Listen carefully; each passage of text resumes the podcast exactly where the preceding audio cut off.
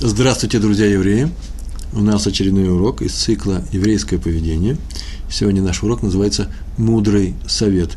Понятно, что сейчас мы будем говорить о э, советах, которые мы берем у мудрецов. По-моему, эта тема часто нами поднимается, она очень важная. Одна из самых важных, главных заповедей, на которой вообще держится все еврейство, э, весь еврейский народ. Заповедь советоваться с руководителями поколения, мудрецами и раввинами, и поступать по их совету, не просто советоваться, а и поступать, реализовать их советы. Написано в недельном разделе Шмини про жертву хатат. Хатат от слова хет, э, от слова хата, э, человек, прегрешение, грех. Так, так написано, так написано в книге Ваикра, 9, 9 глава. И был на восьмой день так, было, так написано. «И было на восьмой день, позвал Муше Аарона и его сыновей и старейшин Израиля, еврейских старейшин.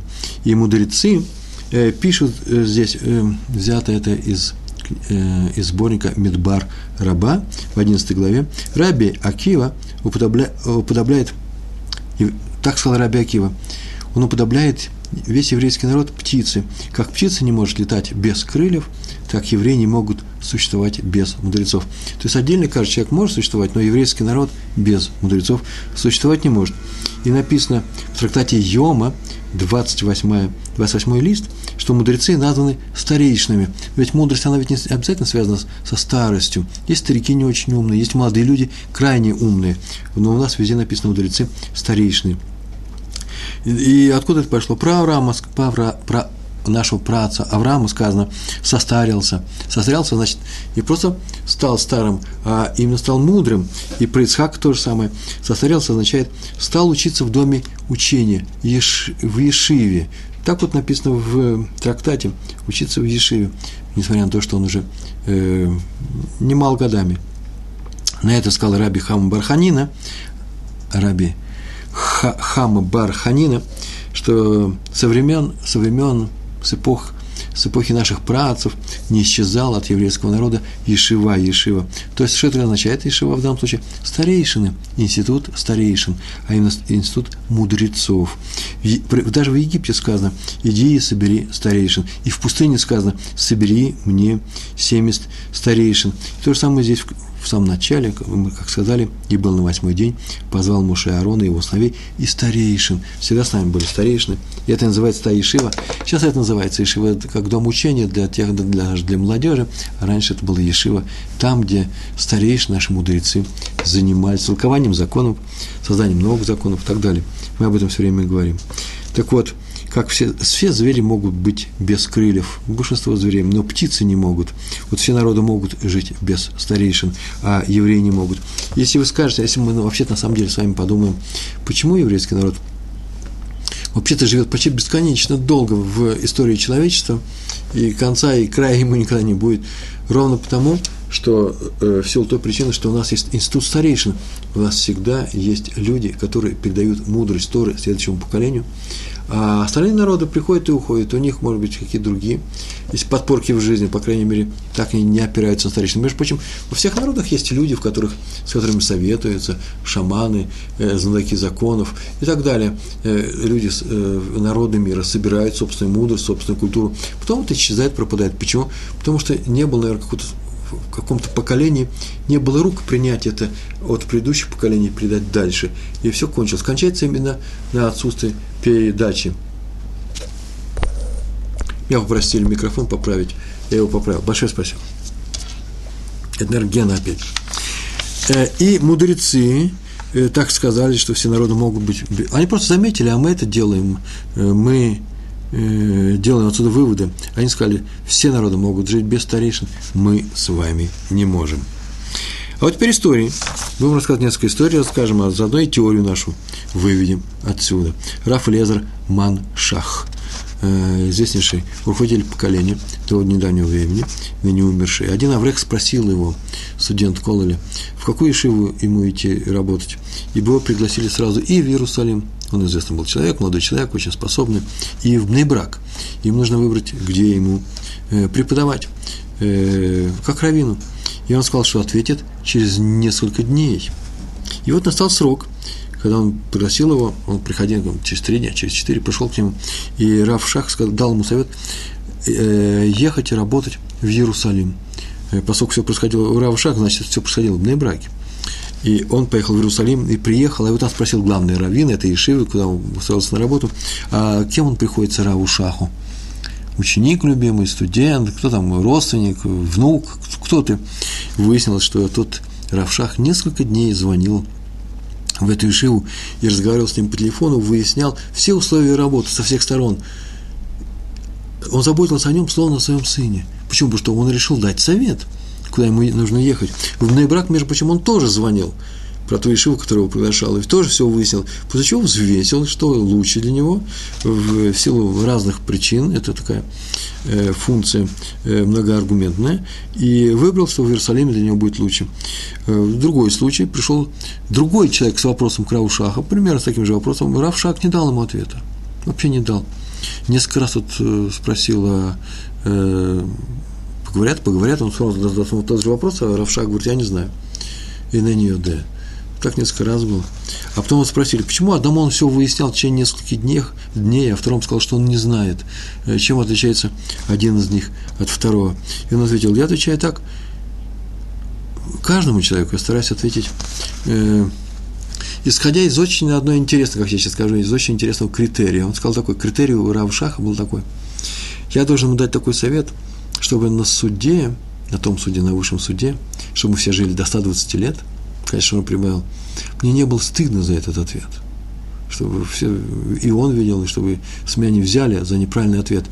Э, люди могут отвечать, каким образом, ну, у меня, извините, ну, есть же где-то граница к старанию, ну, нельзя же заниматься на самом деле только одним делом. У меня многие спрашивают советов, я могу сделать то, что я могу сделать, что я могу сделать больше того, что я вообще могу сделать. Я позвонил, выяснил, дал тебе ответ.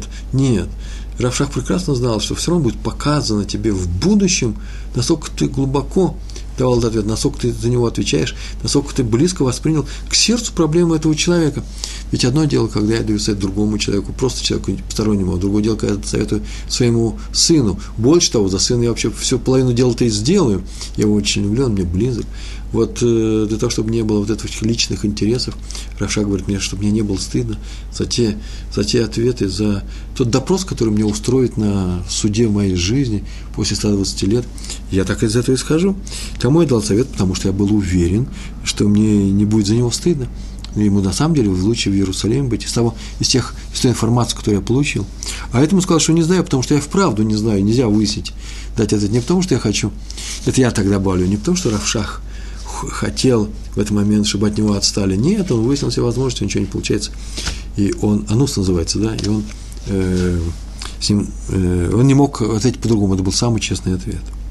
А следующая история, э, Героглан, следующая история, Адмор из Клойзенбурга, известнейший раввин Раби Ихтуэль Ильберштам.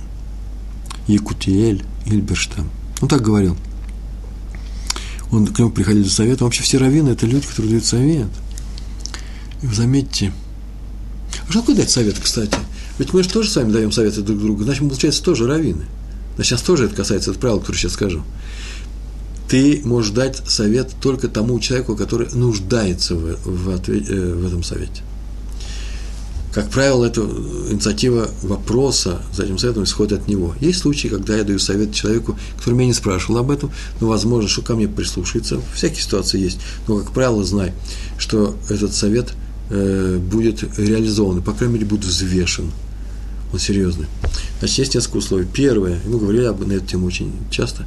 Первое, насколько он вообще нужен этому человеку, чтобы это не было пустой говорильни, пустоты, что люди просто общаются. Тоже нужно знать, есть такая вещь, как общение, не обязательно информация, а просто люди общаются, как ты живешь, это, это отвечает хорошо. О, нужно жить еще лучше, видите, как он сказал, это же совет, ну, он же пустой совет. Поэтому люди общаются, и ты знаешь, что можно общаться на уровне э, не информации, а эмоций. Но раз ты выполняешь функцию, на самом деле, раввина сейчас, то выполняй ее по равинским правилам, а именно, это должен быть совет человеку, который в нем нуждается. Второе, должен быть совет от человека, от тебя, который специалист в этой области, или, по крайней мере, видел своими глазами, о чем сейчас он говорит.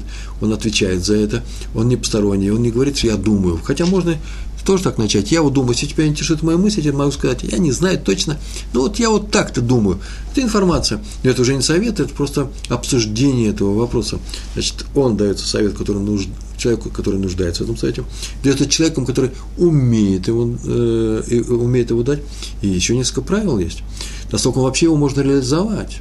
Есть совет, который совершенно невозможно реализовать, есть совет чисто эмоциональный.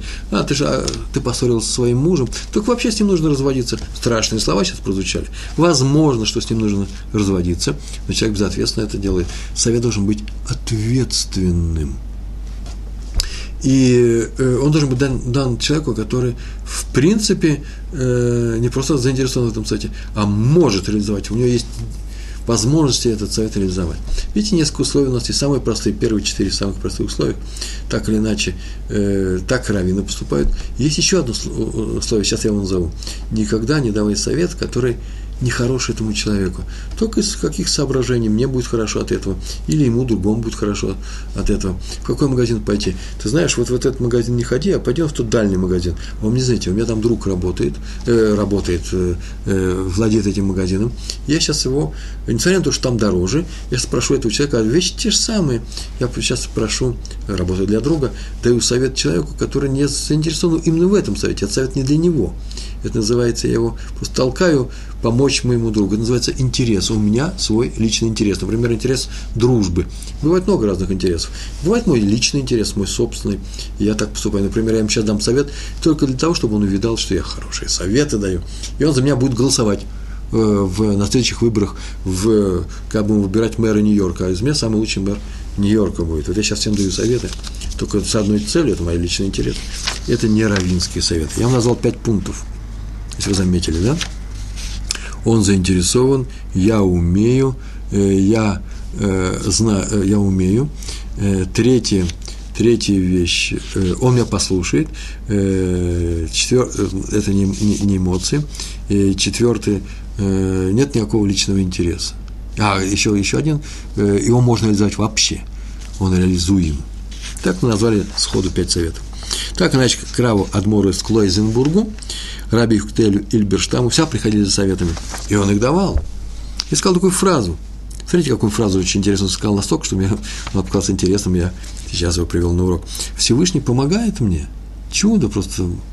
Слава Богу, Парашем, помогает мне. Каждый мой совет получается верным и правильным. Так он сказал о себе. Очень интересно. Правда, добавил. Правда, прежде чем его дать, я несколько дней мучаюсь с этим советом. Ни один совет не дался мне легко. Он ему помогает только тогда, когда он много работает с ним. Так он сказал такую фразу. Не однажды он сел на третьей субботней трапезе. Между прочим, что такое советы? Третья субботняя трапеза. Всевышний небо помогает ему давать эти советы, как он и сказал. На третьей субботней трапезе, вы знаете, что третью суббот, субботнюю трапезу, главное, начать ее нужно до захода солнца – и тогда она будет считаться как трапеза. После захода солнца она уже просто, ну, по многим мнениям, мнениям, если бы сказали амуцы, на хлеб благословения после захода солнца, есть мнение, что мы-то не выполнили заповедь, эту заповедь третью, третьей сеуды. У нас только две осталось сеуда, это трапеза, да? Их нужно три провести в субботу. Э, и есть некоторые, которые не нужно, говорят. Э, есть разно много разных мнений. У нас, например, в нашем литовском коллективе принято э, ее э, третью трапезу устраивать. И вот не только литовские, между прочим, очень большинство хасидов, в частности, вот э, Адмор из Клойзенбурга, э, его хасиды выполняли эту заповедь. И они уже задержались, теперь можно задержаться, теперь можно петь песни, уже с, солнце уже село, и звезды на небе, уже многие возвращаются из синагоги, им торопиться некуда, они устроят свой, э, свой миньян, э, свою молитву, вечернюю Марию, да, потом сделал Авдала, расставания с субботы. И они пели, в частности, «Мезмор ледовит». Вы знаете эту песню, да? Замечательная совершенно песня. Могу я ее сейчас спеть, просто я знаю, что это будет не самые лучшие минуты этого урока. Э, и вдруг раздается звонок, звонок по телефону. Телефон уже включили, женщины, наверное, включили. И уже можно, суббота кончилась для женщины, нужно сказать только Амавдиль, да, специально, такой, э, специально такие слова. И трубку взял секретарь, тоже сказал Амавдиль, и специальный слова, суббота кончилась, можно сказать, делать это, сделать это даже до вечерней молитвы. И там сказали по телефону, что женщина одна буквально умирает, вот сейчас она умирает, и завтра утром операция. Ее привезли в субботу, она заболела, и звонят, чтобы взять э, совет у Рава. И секретарь спросил Рава, что делать? Секретарь с трубкой в руках, что делает? Тот сказал, подумал он, поразмышлял, надо срочно забрать ее из этой больницы, привезти в другую. В какую?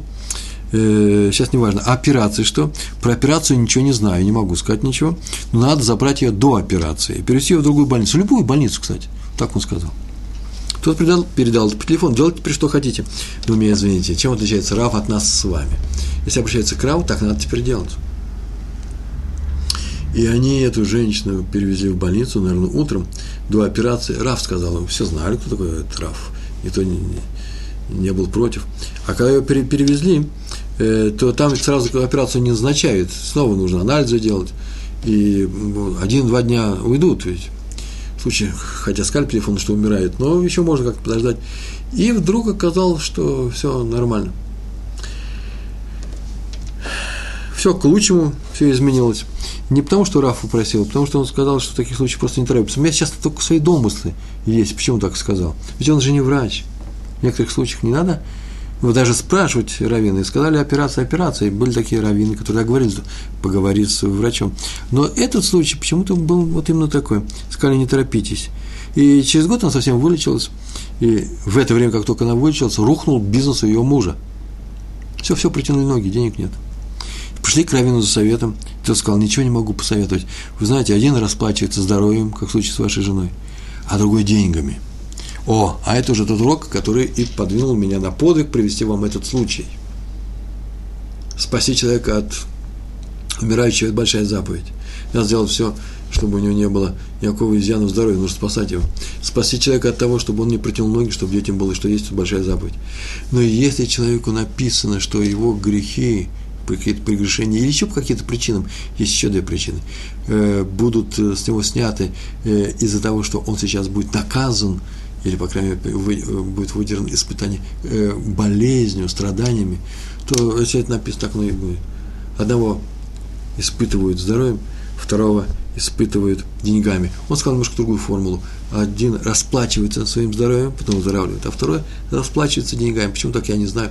Это там наверху в бухгалтерии записали. Здесь я мог помочь, а здесь не могу, сказал он. На этом все закончено. Сказано в трактате, а вот в 12 главе. Там это, интересно слова сказано. Кто занимается Торой ради ее изучения, тот удостоится многих наград – и они перечислены, все эти награды. И одна из них такая. Люди будут пользоваться его советом и спасением. Эца Вешуа. Это непростые слова. Оказывается, Равин дает не просто совет, он спасает людей. Очень часто приходит человеку именно за спасение. Совет и спасение – это дает мудрец Торы людям. Для этого он и нужен. Поэтому мы говорим – что пока есть у нас мудрецы, еврейский народ жив. А откуда они взяли свою мудрость? С предыдущих поколений, из Торы. Вот где источник нашего существования, вот где источник нашей, наших советов, нашего спасения. Две вещи. Не просто совет сами по себе, а еще и спасение. Вот почему. Это так, мы сейчас и ответили, потому что мудрость базируется на Торе. В трактате Гетин в Вавилонском Талмуде написано «Раби Йоханан бен Закай», он вышел из Иерусалима навстречу генералу, полководцу, э, военачальнику Веспасиану. Он еще не был царем, не был императором, не был кейсар, цезарем. И сказал ему, прям встречая его, «Шалом тебе, царь, шалом тебе, царь», два раза. На что тот ответил, так написано в трактате, «Тебя нужно дважды казнить, ты дважды сделал недопустимую вещь. Во-первых, я не царь, а было оскорбление для меня полководца, что меня называешь всем другим. А во-вторых, если я царь, то где ты был раньше? Почему раньше не вышел царю навстречу? Хорошая фраза, да? Что ж ты от царя спасался? И Раби Йоханан бен Закай ему ответил. В Торе написано, он прям привел ему стих, посук называется, стих, где написано, что в будущем придет царь, и перед ним упадет Иерусалим. Он должен быть царем, не просто какой-то полководец, а перед царем. И, а если ты не царь, то он не упадет. Так он сказал. Отсюда мы видим, отсюда мы видим что мудрость Равина держалась не на том на его правительских свойствах, он провидец, пророк. Пришел, говорит, здравствуй, царь. И Веспасиан так обрадовался, что кто-то говорит о том, что он царь. И на самом деле тут же прибежал Э, гонец и сказал, что там где-то в Риме, там еще где-то в каких-то местах его э, солдаты выбрали его царем над всем Римом, Восточным и Западом, над всей Римской империей. И он обрадовался, если вы помните эту историю, спросил Рабана Йоханана Бензакай, э, что тебе, какая награда должна быть? Он выбрал дать мне возможность построить в явную Ешиву, э, мудрецов мне оставив живых, что еврейский народ жив своими мудрецами, не Иерусалимом, а мудрецами. Если нет мудрецов, не нужен Иерусалим. Если есть мудрецы, то Иерусалим у нас будет. Дай мне оставить, оставь мне их. Э, и так все это и происходило. Так вот, получается, что он пророк, мы можем сказать, вышел и узнал об этом. Да нет, он сказал, что в Торе написано о том, и он прочитал это, нашел такой стих в Торе, он приведен в трактате Гитин, о том, что э, в Торе там есть такой ремес, называется намек. Ливанон написано, Ливанон пойдет перед царем. А Ливанон это и есть, Ливанон, Ливан, да? Красивое, красивое место э, со стройными высокими хра, э, э, э, кедрами. Это всегда в, в, нашем, в нашей Торе, это, это слово э, знак храма.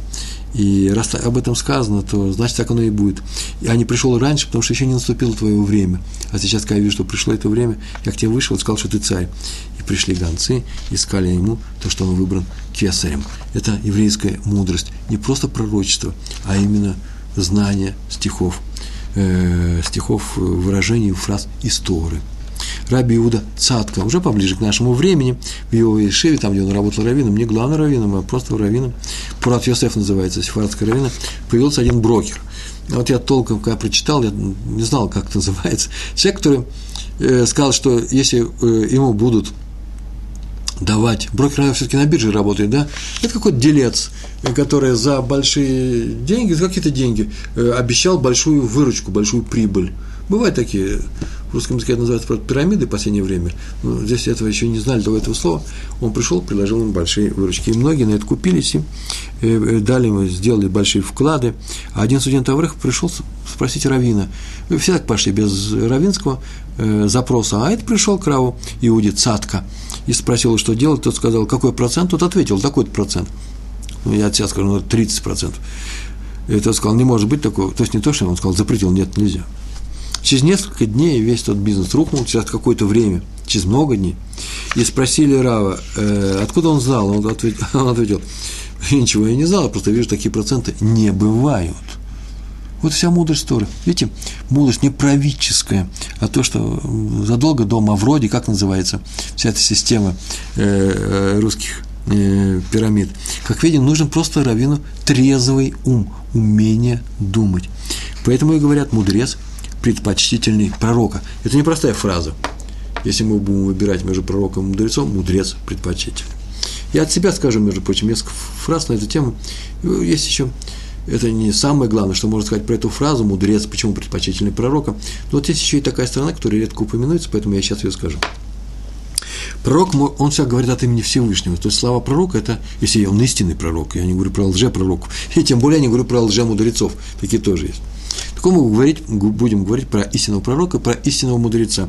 Он может сказать от имени Всевышнего, по-другому он ничего не умеет. Пророк. Он может сказать, будет то-то, то-то, и ничего не произойдет то, что он сказал, не произойдет, хотя он э, истинный пророк. Так было в Нинве, вы помните, да? Был пророк Иона, который был послан в город Нинве на север к неевреям и сказал, что если вы не исправитесь, все это будет разрушено. Они взяли и исправились, поэтому ничего не было разрушено. Несмотря на то, что Всевышний обещал разрушение, с условиями, оно не произошло. Это называется пророчество от Всевышнего, пророчество наших пророков. Э, это тоже очень интересная вещь. Пророки, ну, там по-другому слову нужно сказать, предвестники, кто там у греков, э, прорицатели. Если что он скажет, так оно и было. Это называется рок, судьба. Хочешь, как хочешь выкручивайся, э, ничего не получится. И поэтому, если положено тебе на роду Э, убить собственного отца, как и было в известной трагедии э, древнегреческой. Что не, что не сделал, все так оно и будет. И многие книги на этом построены эти сюжеты. Рок, судьба. э, не обойдешь. Что написано, то и будет. И нет, это не так в еврейском мире, в еврейском подходе, в еврейском мировоззрении. А именно, если Всевышний говорит, исправься, исправьтесь, э, если вы не справитесь, будет то-то и то-то, то если ты исправишься, этого плохого не будет. О, это пророк. Хорошее все сбывается, даже если вы его не заслуживаете. Если вы сделаете то-то и то-то, будет вам хорошо. Так вот, если сказал пророк, сказал Всевышний, все равно это будет хорошо. Вы слышите правило какое, да? Если он сказал, будет плохо, если будут какие-то условия, то и только если эти условия будут выполнены, будет плохо. А хорошее всегда будет выполнено. Какое интересное качество. Это с пророками. А мудрец? А мудрец вот как скажет, так и будет. Он вывел это из Торы. Его слова опираются на слова Торы. Поэтому ничего не отменяется. Вот если он вычитал в Торе, что это так будет, то так оно и будет. Но чтобы говорить на самом простом языке, так скажем, сейчас говорили хорошее и плохое, да, если Всевышний устами пророка скажет с условиями про хорошее, то оно будет, даже если условия не будут выполнены. Если он скажет плохое, его не будет, если условия не будут выполнены, и вы справитесь, например. И если мудрец сказал что-то хорошее, опираясь на слова Торы, то есть, говоря, в принципе, от Всевышнего, если он сказал что-то хорошее, будет хорошее. Если он сказал плохое, будет плохое. Клала мудреца – не от, клава – это проклятие, неотменяемо. Не то, что клала Всевышнего, проклятие Всевышнего. Всевышнего отменяется, если вы исправитесь. Мудреца не отменяется. А поэтому поосторожнее будьте с мудрецами, между прочим. Что значит осторожнее?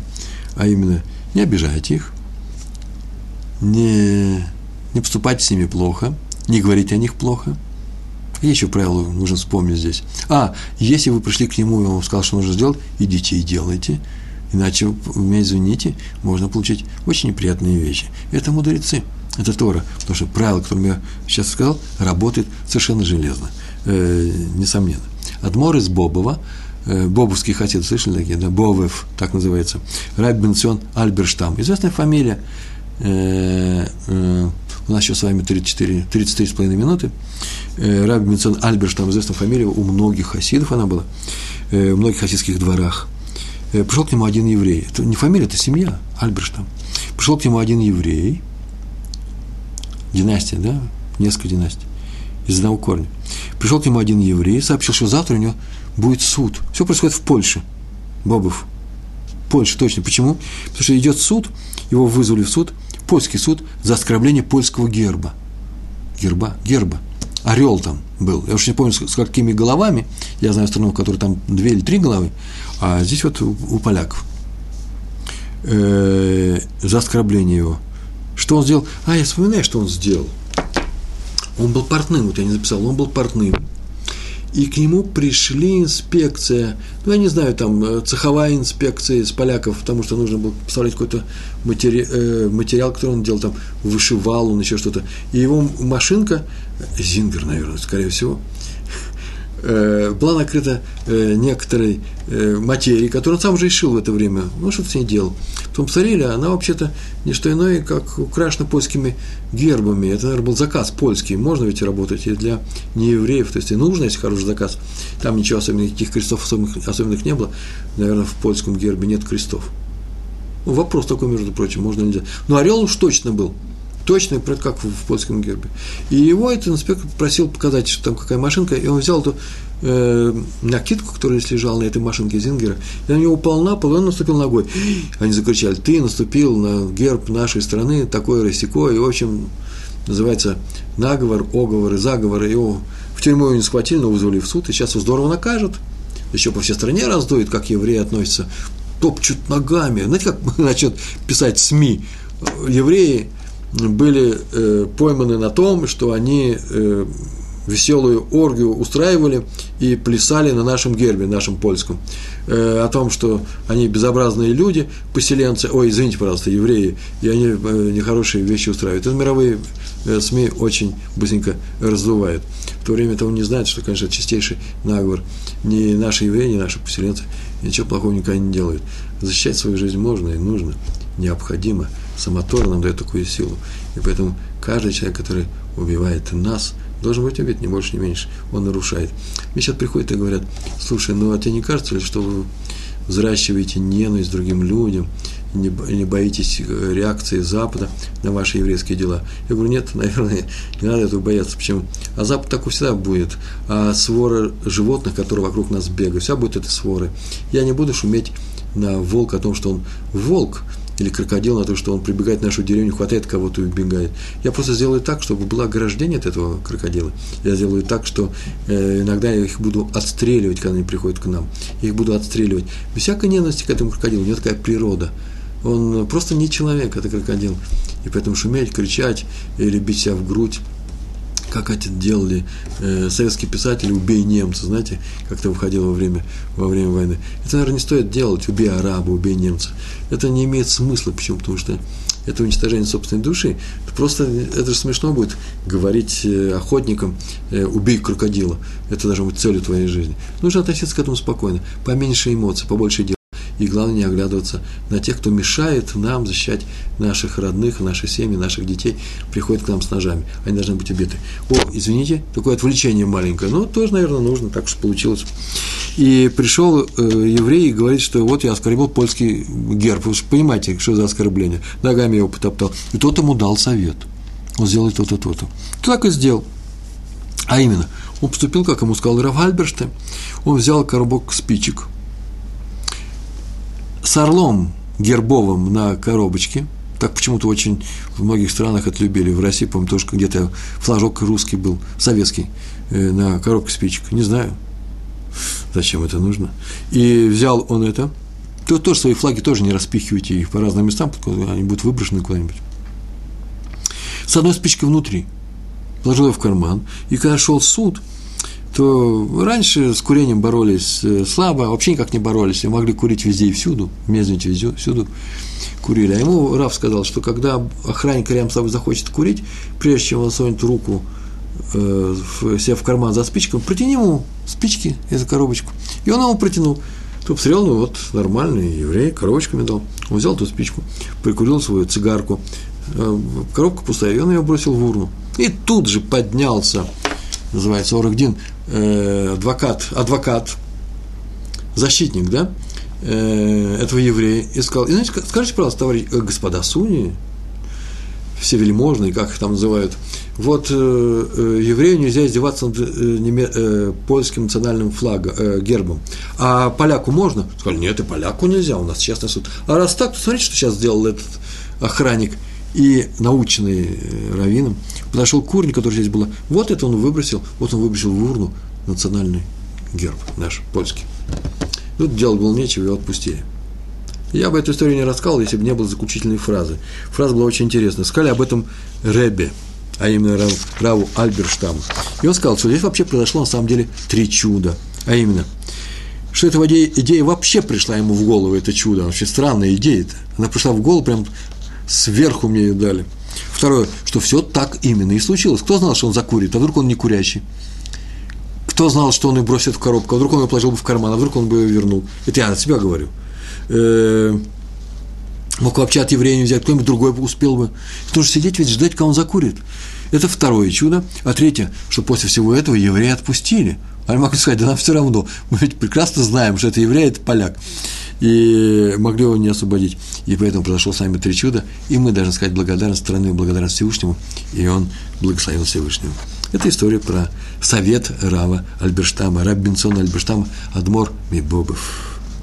Э, следующая история Раби Хаим Шмулевец. Он э, отмечает, что из всех обвинений, которые сделал, сказал евреям пророк Ишиягу, он много обвинений, сказал, выговор, очень целый, целый список э, то самое страшное был, был такой из всего этого списка, так отметил Раф Шмулевец. Будут ваши юноши не слушаться, не слушать голоса старейшин. И самое страшное, что может случиться с евреями, потому что вообще на еврейский народ на этом кончается, раз нету передачи тоже дальше. И он пояснил на примере, Раб, Раб Шмулевец, почему это страшно. Известно, что два сына Аарона погибли в первый день службы в храме. Вот когда только начал переносной храм э, мешкан только завели, только сделали, принесли все жертвы, начали э, службу, они погибли. Они, а именно, вышел огонь от Всевышнего, с неба вышел огонь и сжег их. За что? И Мидраш говорит, за что? За то, что говорили закон перед Моше, перед своим учителем. А на самом деле нужно так сказать. Это надо понимать так. За то, что не слушали Моше, могли бы слушать его, а за то, что сами говорили закон от себя, не от старейшин, а сами по своему, э, по своему, э, пользуясь своими соображениями. Об этом он сказал, что самое страшное, что будет ваш юноша не слушать старейшин, для пророка Ишаягу, это самый страшный клалла, э, проклятие, которое может быть с еврейским народом. Раби Ильханан Вассерман говорил про Хофиц Хайма следующую фразу. Всю жизнь старался давать людям меньше советов. Приходили к Хофиц Хайму за советами, он старался их тяжело. Помните, как мы говорили, очень часто, недавно был урок на эту тему, и литовский рав говорит, мои советы а, моя браха слаба, да, это браха. А, Раф, э, это браху не сейчас давали, а Ховицхайм не всегда давал советы. Но если он дал совет, ему надо было следовать. Так было считалось в тех местах, где спрашивали его советы. Почему? Потому что он давал советы мудрые – вот было отмечено. Они были понятные. Они опираются на то, что происходит в жизни, а не в высших сферах. Э, это я от себя добавляю фразу «не в высших сферах». Почему? Они простым людям не всегда понятно, что происходит в высших сферах. А Ховицхавал давал, Ховицхайм давал понятные советы. Вот что нужно сделать, и вот почему. Вся его мудрость опиралась на страх перед Всевышним, его личный страх. Он боялся Всевышнего. Как сказано, «Ярат Ашем решит хохма». Так сказано – что это означает? Это решит хохма. Начало мудрости – это страх перед э, небесами. Мудр тот, кто боится. Начало мудрости, не вся мудрость. Бояться просто тоже не хватает. Надо еще знать Тору. Но если ты Тору знаешь, и вообще много знаешь, но не боишься, нет тут никакой мудрости. Основа мудрости, основа – это страх перед Всевышним. Почему это важно? Потому что если человек не боится неба, то есть не боится совершить грех, то он в любой совет может включить что? Это самое важное – личные моменты. Мы об этом говорили, да? Собственный интерес, свой интерес. А это уже не совет Торы. Вот почему Хуфицхайм не всегда давал советы, почему? Потому что боялся включить собственный интерес, собственное понимание того, что здесь происходит, не э, основанные на Торе. Следующая история про раби Эзра Атия. Вот это как раз глава Ишивы Парат Йосеф. Там, где был Раф Иуда э, Цатка, был просто раввином, он крупнейшим раввином еврейского народа, а это э, был глава Ишивы. Поздно, поздно, поздно ночью, вечером пришли к нему муж и жена расстроенные за советом, чуть ли не плачут, и сказали, что у них что случилось, кто заболел, да, я бы так спросил. Да нет, никто не заболел. Они пришли и сказали, что их дочь встречается с одним учеником его Ишивы. Это называется Пурат Юсеф. И они собираются закрыть э, дело. Лесгор Иньян, это называется, объявить, что они согласны быть мужем и женой, и теперь нужно устраивать свадьбу. Для этого их родители разрешили им встречаться и отпустили на эту встречу дали совет встречаться. Но тут выяснилось, что у него туберкулез. По тем временам это была, была болезнь слабая, излечимая. Еще не было, наверное, э, э, антибиотиков, как я полагаю. И они пришли к нему и плачут, нужно отменить встречу. Раф сказал, что не знает. Как он может давать такой совет? Этот молодой человек, он живой, не умирает, болеет туберкулезом, чехотка в легкой форме, но живут же люди с этим. Он, это я, мои слова, он просто сказал, я не знаю. И вам сказать, возьмите его не могу. Тоже мои слова. Он сказал, только я не знаю, больше ничего не говорил. И вам я не могу дать совет. И сказать, чтобы расстаться тоже не могу. Ничего не могу сказать. Те сказали, что они очень опечалены, все равно просят совета. И что он сказал? Он такой, это теперь его слова идут. Я не врач. Но есть один крупный раввин по этому вопросу, которого может посоветовать, что делать. А кто это такой? Ну, надо пойти и посоветоваться. Зовут его Раби Залман Мельцер. Это сефардский раввин это люди Сфарадим, а он сейчас назвал очень пожилого ашкенадского равина, руководитель Ешивы Эцхаим. К нему нужно пойти посоветоваться. А что, он специалист по туберкулезу, да, спросили они. Да нет, он не специалист по туберкулезу, в общем, не знаю. Но дело в том, что в юности у него была та же самая болезнь. И он все еще жив. Вот что он сказал им. Он не сказал ему, берите пример с него. Он сказал, пойдите с ним поразговаривать, поговорить. Никуда они не пошли, они поняли его совет и не стали отменять встречи. И говорят, в этом случае тоже было нормально. Э, это вещь непростая, чехотка, э, здесь все выжили. Э, так или иначе, совет дается от мудрости. Он дал был не просто мудрый совет в том смысле, что полезный совет. Тут что ж теперь можно писать? Он его мудрым образом дал. Решайте сами. Смотрите, ведь крупные раввины, всю жизнь он болел в детстве чехоткой, дожил таких лет, чуть ли не 90 лет. Но есть советы и выше простого понимания. Сейчас вы говорили про советы, которые можно понять. А есть советы выше простого понимания. Пример, Адмор из Белз. Раби Арон ми Белз. Белз – это польский город в данном случае. Пришел к нему отец э, ребенка в 6 лет и сказал, что его сын нормальный во всем, полностью очень хороший, но не открывает рот во всем, что связано со святым текстом. Ни одного святого слова не произносит, не молится, не учится, молчит. 6 лет человеку. Вернее, это, наверное, знаете, как происходило, поскольку это Адмор из Белц, он не пришел, они, э, отец не пришел спросить у Адмора э, про этот случай, он написал ему в письме, называется, называется «Квитл», а Габай, служитель местный все это заведение, принес его листок Рэба. Рэба спросил этот Габая, пойди спроси, а делал ли этому мальчику 6 лет назад, когда он родился, Шалом Зохар? Шалом Захор – это э, специальная такая, э, специальная такая ритуальная вещь, это тоже очень приятно. Орешки кушают, семечки, э, э, легкие напитки, совсем легкие напитки. Делается она, если в семье, там, где родился ребенок на этой неделе, в первую субботу вечером после трапезы первой вечерней, все приходят, у каждого все было это дома, и туда они приходят и говорят браху, э, мальчику говорят шмай строиль, собираются дети, очень красивый э, ритуал. А этому отцу говорят благословение. Все знают это благословение. чтобы удостоились, чтобы вырастить его и внести его, внести, сделать его, ввести в союз Авраама, э, Авину, нашего праотца Авраама, для того, чтобы он соблюдал Тору, учил Тору, э, и была у него рано или поздно хупа, тоже очень важно. В самом начале, ребенок только родился, скоро он будет восьмой день. И хорошие дела, чтобы он был хорошим человеком. Такую браху говорят. Тот спросил, он ему сделали? Отец сказал, нет, мы не сделали. Почему не сделали? Да потому что он родился у нас перед самым наступлением субботы, вечером, сумерки. И мы не успели просто в эту субботу просто подготовиться ко всему этому. Ни орешков не купили, ни, ни вообще ничего не было. А на следующую субботу уже делали брит.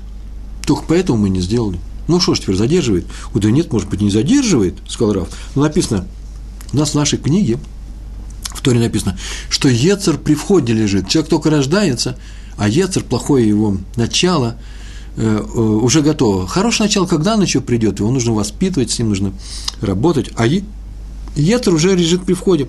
Плохое начало появляется у человека раньше его сознания, сразу после рождения. Раньше взрослого сознания. Для того и делают Шалом Зохер, чтобы люди пришли, благословили Отца, и чтобы можно было преодолеть этот Ецер. Благословение здесь работает. Вот самое, самое удовольствие, самый прелесть, самый смысл этого, э, этого дела – поэтому делать нечего. Сказал э, э, Адмор из Белц, иди, ему 6 лет, да, пойди и сделай шалом захор. Такого не бывает. Я такого никогда не слышал. В этой истории было написано, чтобы он сделал шалом захор, как ребенок, которому несколько дней. Хотели приняли его постановление, и тут же все пришли в гости к этому человеку, и в первую субботу после трапезы сказали «Шалом Зохар», благословили его и сказали это. Хотя я даже не знаю, как они сказали, чтобы ты удостоился ввести его в, в брит, да, в союз с нашим працем Авраам, когда он уже обрезанный. Значит, они сказали ему, чтобы ты удостоился его вырастить для хупы, Торы, хупы и хороших дел. И на следующий день после этой субботы мальчик пошел в хедер, спокойно начал учиться, учиться, открыл рот и начал проносить все эти слова – то, чего не было. Это такой непростой, очень непростой совет, и сразу, может быть, даже и нельзя понять. Но так это произошло. Раби Иуда Цатка, о котором мы говорили, что он был у раби Эзра Атия, да, в Ешиве Пурат Йосеф, к нему однажды пришел торговец, и пожалуйста, что дела идут очень плохо. Вообще просто безобразно идут они. Интересная история, мне она понравилась, когда я записывал. Я спросил, а что ты делаешь? Торгую, чем торгуешь? Там-то, там-то он все расспросил. Торгую в магазинчике, покупатели ко мне часто не заходят, хотя место вроде бы нормально, но не заходят они. Э, нет, я спрашиваю, чем ты занят, никогда не приходят. Когда они приходят, я понятно, что торгуешь. А когда они не приходят, ты же говоришь, они редко к тебе заходят. Что ты делаешь? Вот читаю газету, что мне еще делать? Газету читаю. Вот, о, в этом все дело. Тебе газета мешает. Как газета может мешать? Оставь газету и читай Таилим. Таилим? Ну да, Таилим э, псалмы царя Давида. А какая связь между псалмами царя Давида и моей торговлей? Нормальный же вопрос, правильно? Вот он говорит, смотри, когда ты читаешь газету, ты выполняешь желание своего Ецера. Ему хорошо и приятно. Читай газету, смотри телевизор, занимайся не Торой. Ему хорошо, когда ты не занимаешься Торой. и он получает от этого удовольствие. И он тоже молится. Ецер молится. Что он молится? Чтобы ему не мешали получать это удовольствие. Вот покупатели не приходят. Он же просит у Всевышнего. А ты слушаешь его. А если ты будешь читать Таилим, это называется что? Вещь, которому Ецеру не нравится. Это он не получает это удовольствие. И он начнет молиться, чтобы тебе мешали. Что значит мешали? Чтобы тебя поотрывали от Таилим. Как отрывали? Пускай будут заходят покупатели. И это тебе поможет. Вы слышали, да? Фокус какой. Они тебе будут мешать покупатели. Это вот об этом Ецер будет просить. Вот так это и случилось. Смотрите, это совет, и непростой совет, очень непростой, и в то же время понятный, нормальный совет. А совет нужно давать нормальный, понятный. Ритваз, раб Яков Давид Виловский, так его звали, Ритваз, такое у него имя. Ехал он с ним в одном поезде, с ним в одном поезде ехал Раф Яков Калмес. Но почему-то написано, что Равин из Москвы. Я не могу сказать, почему, зачем. Я еще этот вопрос не изучил. Блин, я собираюсь изучить без серьезного обещания. Вот что рассказал Раф Калмес после этой поездки. В поездке в поезде пришел к нему, пришел к ним в купе один еврей, попросился, вот тут Равин крупный, и живет, и сказал, и моя жена собирается рожать сейчас, здесь, в поезде. Что делать? Что делать? Пошли схватки. Раф сказал, что ничего не можешь помочь, он вообще Э, нужно врача какого-то. Что теперь делать? Он ничего не может сказать. Нет, нет, так не бывает. Рав должен дать совет. Я знаю, что у Равина есть совет. Рав подумал, подумал, какой совет дать, и сказал, знаешь что, иди, э, пускай жена читает главу из Таилим, из притчи, э, из притчи, из псалмов. Называется «Ваишев Бесейсер Ильон». Ильяин. Ванишев Бесейсер Ильяин. Но читает с конца в начало. К началу последний стих, потом предыдущий, предпоследний и так далее. Семь раз. Он, он не удивился, Раф сказал, сказал, он побежал и побежал в свое купе. А когда они выходили на вокзале, они видят, а тот идет с, со своей женой. Жена идет с животом, никого не родила, хотя там прошло уже полсуток с тех пор. Раф Калмас не удержался, спросил, ну что, еще не родили? Хотя видно, что живут. А муж серьезно ответил, нет, еще не родили, вот сейчас спешим в больницу, сейчас пойдем, там будем рожать.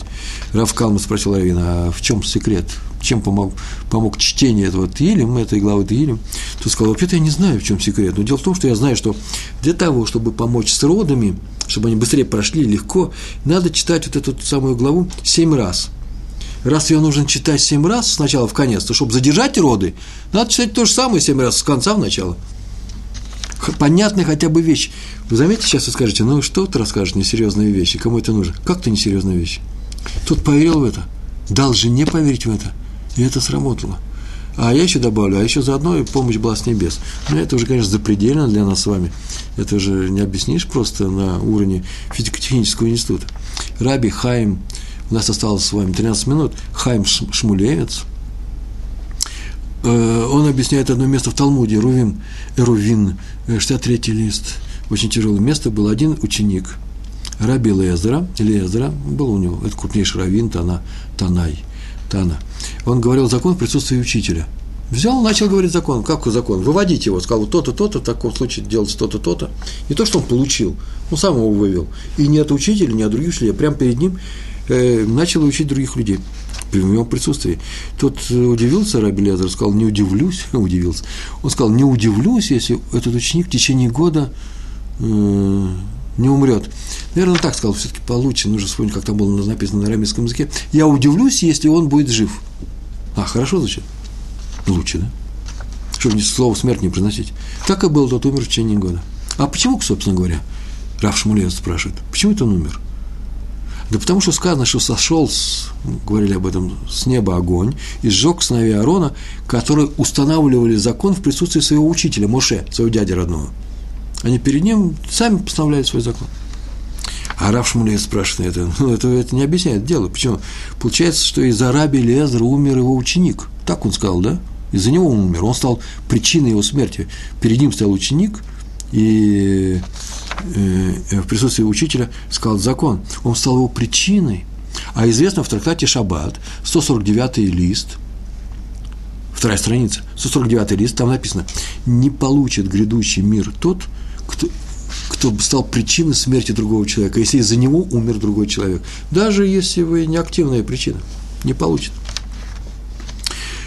Поэтому тут, э, наверное, нельзя сказать, что Раби Лезер, святой человек, э, из-за него кто-то умер. Наверное, не из-за него умер этот ученик. Поэтому нужно другой ответ дать. Почему умерли сыновья Аарона? Да дело в том, что если юноши из Ешив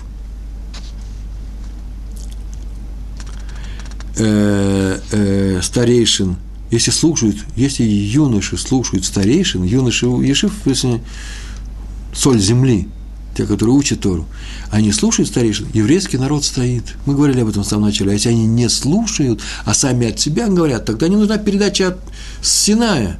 Они сами могут говорить. А раз так, то еврейский народ, не дай бог, э, не, не выстоит. Поэтому ученик Раби Лязар не выступил против своего учителя, своего Рава, и против его чести – взяв принять его честь, он при нем дает урок, э, э, говорит законы, Аллаха, закон, а выступил против всего народа, показав тем самым, что вот можно не опираться на мнение, на на Тору э, наших учителей. И умер он не из-за учителя, а из своего участия в плохом деле, когда показал, что можно не слушать учителей. Это урок Раби э, Шмулевица. И одна из последних историй, у нас с вами еще осталось 10 минут, мы еще поговорим на эту тему. Еще у нас есть что рассказать. Раби Иосиф Розин из Рогачева. Рогачевер, да? Известнейший раввин, крупнейший раввин о нем рассказывается много историй. Он был действительно очень умным человеком, талмудист большой, в то же время был полным праведником. Его э, необычайно любили. Мы часто говорим о нем. Э, вот в последнее время почему-то не было ничего сказано о нем. Вот к нему пришла однажды женщина и сказала, это пример о том, какие советы кому даются. И пришла одна женщина и сказала, что ее по субботам, как начинает суббота, она мучается. Почему мучается? В будни все нормально, мой ребенок кушает, берет мою грудь и ест как только суббота, не ест мою грудь совсем, молоко, не пьет, отказывается. Я посмотрели на нее, а что совет? Нужно идти к врачу, к, к акушерке, к специалистам, к женщинам. Почему она пришла к Рогачеву, к Рогачеверу? Ну, вообще-то правильно она сделала. Вообще даже с такими вещами приходит к Равину, он должен дать, уметь дать э, совет. А он сказал, слушай, ты знаешь, что каждый раз, когда будешь кормить ребенка в субботу, переодевайся, снимет с себя субботнее платье, а день будничное. И он возьмет твою грудь. Э, и он стал брать грудь. Так оно и было. Э, ученики спросили, а в чем тут чудо-то? Почему, почему есть платье? Ребенок же не понимает, в каком где платье. Он говорит, да нет, тут нет никакого чуда, просто мы изучаем Талмуд, мы изучаем Тору. Написано в Ярушалме, есть Вавилонский Талмуд, вы знаете, да, есть Иерусалимский Талмуд, Ярушалме называется. В Иерусалимском Талмуде на трактат Бава Камы, где изучаются всякие истории про, как и в Вавилонском, про ямы, огонь, быков, рогатых, э, э, с копытами, что еще там бык делает, э, кушает, бодается и топчет. Я все перечислил, что получается в той области, которая называется как человек отвечает за то, что его имущество – а бык это его имущество, нанес вред или другому человеку физически, или имуществу другого человека. Вот это изучается. Так вот, в Бава Кама, на 37-м листе, там написано так, в э, Тософот, это комментарии на Раши и комментарии на Талмуд. Там и рассказано, говорится Мишна, Тософот дали комментарий на эту Мишну, Мишна, Шор Шамуат, Бешабата Муат. Хорошее выражение, да? Шор Шамуат, тот бык, который уже обнаружен в том, что он уже бодался, и теперь уже по-новому к нему подходит. Если он продолжать это дело, и не дай бог что-нибудь плохое сделать, он платит так-то, такие-то деньги, а вот если он сделал плохо человеку, то его вообще убивают. Есть э, шор, шор это бык, а бык, который не муат, там называется, он платит там половину, скажем. Совсем другие стоимости. Так вот, тот бык, который объявляется муад, а рецидивист, тот, который уже отмечено, что он такие плохие, плохие вещи делает, то он в субботу не муад. Если он в будни муад, рецидивист, то в субботу он не считается муадом. Если в субботу он таки сделал плохое дело, платит как обычный, нормальный, цивилизованный бык, э, платит, скажем, полцены, а не полную. Э, в пятницу сделал это дело полную цену, э, в субботу сделал то же самое дело, половину. Почему? И Тософот объясняют. Так это же очень просто – этот муат, который бодается, людей бодает. В субботу люди надевают свою праздничную одежду, и он их не узнает. А раз так, то в субботу он, будучи быком, который вообще норм, объявляется нормальным быком, он уже не обязан на них бросаться, он не привык на них бросаться, и поэтому, если он кого-то забодал, он забодал нечаянно. Не потому, что он рецидивист, он еще не рецидивист. А вот в будни он рецидивист. Вот тот же самый ребенок, если про быков так написано. И так много рассказывает. Вообще, сам Раф э, Рогачевер сказал это просто в двух словах. И поэтому э, такова наша жизнь, такова наша жизнь. Приходится делать. И поэтому бык не знает. То же самое ребенок не узнает мать в субботней одежде. Это непростая вещь, э, и поэтому он э, это, это выучил, и он дал этот совет, и он сработал. Как, видим, как мы видим, нет никакого чуда в совете Рава, есть просто глубокое знание Торы и умение этим знанием пользоваться. Э, правила, по которым дается совет – Э, э, нашими раввинами, правилам, по которым мы обращаемся к раввинам и пользуемся их советами. Мы сейчас уже говорили об этом. Здесь еще нужно принести несколько вещей. Это называется хидуш, новость нашего урока, а именно совет должен быть понятным, легко реализуемым, а не заумным. Даже если он немножко странный, читать э, Тилем Тием, да, царя Давида, в другом порядке. Но те люди прекрасно знали о том, что если читать их в прямом порядке, они верили в это, они знают это, это работает, э, то для этих людей это совет работает. Тот, кто не знает об этом, наверное, был сказан совсем другой совет. И тогда придется, смотрите, придется рожать в поезде, не дай бог. А, а, и ребенок не будет кушать по субботам, будет худой, если мы не будем верить в то, что говорят нам наши раввины, и не будем принимать от них э, то, тот совет, за которым мы пришли. А мы еще будем взвешивать, а годится ли нам такой совет, а надо ли нам слушать этот, э, выслушать этот совет. Если я пришел к раввину, мне придется слушать этот совет, даже если я пойду к второму, второму раввину, а этого нельзя делать, редкие случаи, когда это можно сделать только для учебы, и он мне даст совсем другой совет, мне придется слушать первого равина, хочу или не хочу. Такой подход. Между прочим, вот сейчас мы живем с вами э, недельные Э, раздел Шмини, э, в дни, когда справился Пурим. И во всем мире, и Иерусалимске, все, что связано с Пуримом, ведь это тоже хорошая иллюстрация нашего отношения, нашего еврейского отношения к нашим старейшинам. И как начался Пурим, как он вообще начал происходить? Пурим, события Пурима, печальные события, Аман вывесил списки евреев, которые будут убиваться, и каждый будет убит в определенное время. Вы знаете, некуда деваться. Это как хуже цунами в Японии. Почему? Потому что нас убьют, некуда, некуда спасаться. Почему такая ситуация возникла? Наверное, именно потому, что они послушали своих старейшин, в частности, не послушали Мордыхая, который сказал, нельзя нам участвовать в этом, э, на этом пире, в этом пиру. Почему? Э, и он дал, э, объяснил, почему. Но люди навряд ли задали вопрос, почему они сказали, все это неинтересно, никому не нужно, это все это старые времена это было. Кто будет слушать Мордыхая, который своим кашрутом к нам предстал? У нас сейчас вообще-то живем среди других людей, нужно выжить здесь, нас будут убивать, если мы все время будем отгораживаться своим кашрутом э, от них. И они выбрали это, а он мог бы им объяснить, почему так происходит, потому что Тора сама запретила участвовать вместе с ними в таких вещах, а Тора знает все.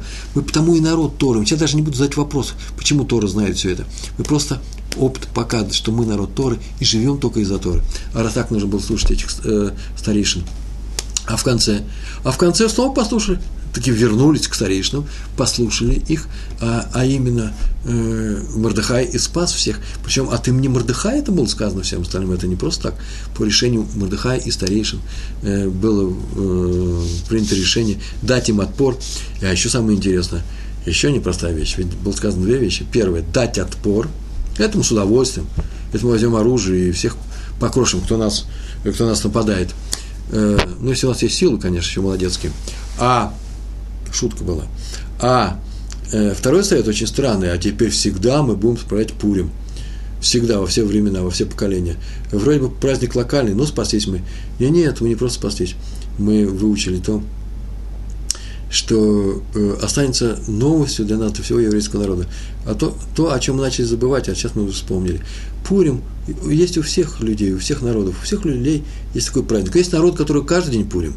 А у нас выпивают один день в году и веселятся. И понятно, что наш э, праздник Пурим отличается от Масленицы или от каких-то других вещей. И несколькими ритуальными вещами мы слушаем э, Меглат Эстер, слушаем чтение вечером и утром, э, свитка Торы – мы дарим друг другу подарки, э, мы много чего делаем. Застолье обязательно, это непростая вещь. Как мы говорили уже на эту тему, тот, кто, кому приказано, он соблюдает, награда того у него больше, чем тот, кому не приказано, а он соблюдает. Э, сосед мой э, пошел и напился, и нет наград за это. Я пошел и напился в Пурим. Веду себя пристойно, прилично, это понятно. Но тоже ведь напился, и у меня за это будет награда. Почему? Потому что у меня есть такой приказ, а у меня не нужен. Это непростая вещь, мы уже говорили на прошлом уроке об этом, и сейчас я только повторяю. Но чем же отличается Пурим от остальных праздников? Многими вещами он отличается, и один из этих, э, одно из этих отличий фундаментальное, по-моему, оно просто грандиозное, а именно, все остальные получают удовольствие от праздника. Нет, понятно, что один собутыльник второго любит, обнимает, ты меня уважаешь, он, меня он уважает, он ему может дать налить, вот и ты пей. Нет, у нас еще пока ты не выпил, пойди отнеси еду, подарок соседям своим, друзьям, соседям, э, учителю, э, э, евреям другим, независимо от того, любишь ты их или не любишь. Мы даем. И поэтому это давание, это есть Пурим, а именно то, что нас объединяет, когда мы даем друг другу, это называется, может, один из самых главных моментов Пурима, э, э, это вызывает у нас веселье, радость, и мы продолжаем быть как народ. Остальные народы, может быть, эту идею не очень воспринимают. Они тоже могут давать, могут не давать, у них нет обязательства. Они берут, друг другу они дают, чтобы взять. Мы берем только, чтобы дать другому возможность, да, мы даем тем самым, другому даем возможность дать мне, заповедь давать. Э, вот такой совет мы получили от Э, Мордыхая и мудрецов того времени, мы его соблюдаем, потому что так было сказано. Пришел советоваться, дали тебе совет, тебя спасут, спасение, называется совет и спасение. Так мы начинали нашу лекцию, наш урок. Э, мы получаем только от мудрецов. Почему? С Торы, от Торы, с самого Синая. Большое вам спасибо. Все, всяческих успехов вам, всего хорошего. Шалом, шалом.